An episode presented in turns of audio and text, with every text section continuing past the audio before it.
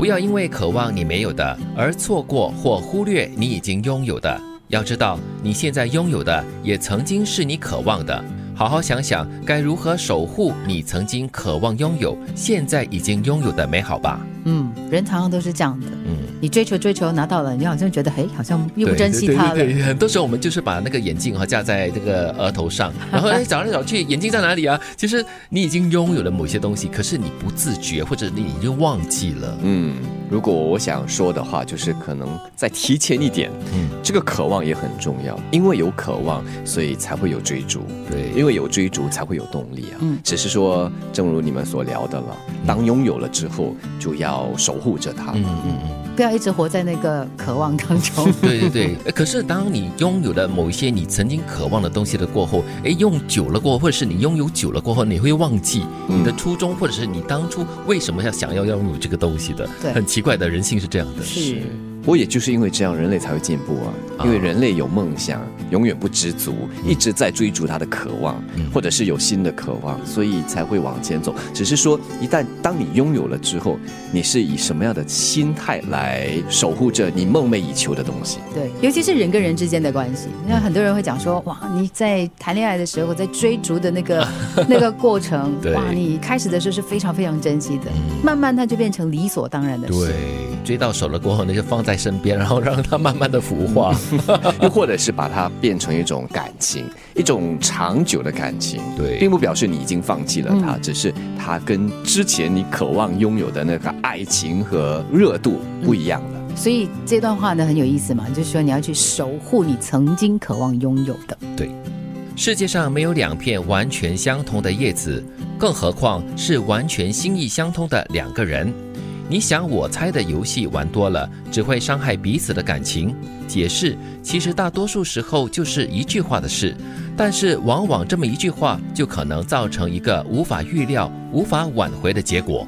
嗯，所以很多时候我在看电视剧的时候就说嘛，但是就是因为不说，所以就可以多拉几集。对，很纠结，不说才有戏剧性。对，不说才有戏演。我真的是跟你一样了，每次一边看这个剧情的时候，就是为什么一句话的事情都不能够好好的说出来，那所有的误会都可以解决了。但是看戏的人容易这么说，所以有时候我也会反问自己，如果是真实情况，在现实里面的我，是不是真的这么容易就说出来？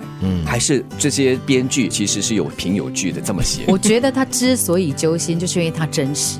对，所以就是说你的现实生活中肯定是存在这样子的一个人或者是现象。对，特别是当这样的情况发生在你的身上的时候，你很多的纠结，很多的如果，以致这么简单的一句话说不出口。对，但是往往这么一句话就是可以造成无法挽回跟无法预料的一些后果，而且是你不想要的后果。也或者是他就一了百了嘛，我们所谓的就把问题解决了，然后我们才可以 move on。大家才可以往前走。也对。你以为的默契，在另一个人的眼里却可能成了默认。一段感情就是在不说、不听、不解释的恶性循环里消磨殆尽的。就是回到了我们之前讲的理所当然咯。对啊，也是回到了我们之前所说的那么一句话的解释咯。就是一段感情在不说，你不说那句话，不听，而且你不听他讲的那句话，而且不解释的那种恶性循环里面，是可以造出很多不良后果的。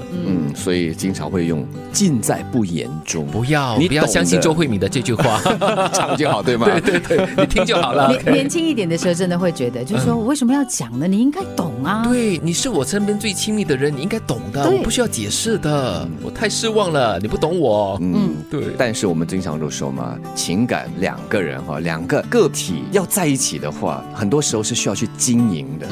就表示说你需要去说的，去表达的。对。但是我觉得，因为可能在亲密关系里面，它容易突破了，就是你很容易说 OK， 为了要珍惜这个感情，你慢慢的会开始沟通，开始说话。但是其他的一些人际关系并不是如此的，很多时候。我们就会比较趋向于说啊，算了，别讲了，就走开了。不要因为渴望你没有的而错过或忽略你已经拥有的。要知道，你现在拥有的也曾是你渴望的。好好想想该如何守护你曾经渴望拥有、现在已经拥有的美好吧。世界上没有两片完全相同的叶子，更何况是完全心意相通的两个人。你想我猜的游戏玩多了，只会伤害彼此的感情。解释，其实大多数时候就是一句话的事，但往往这么一句话就可能造成一个无法预料、无法挽回的结果。你以为的默契，在另一个人的眼里却可能成了默认，一段感情就在不说、不听、不解释的恶性循环里消磨殆尽的。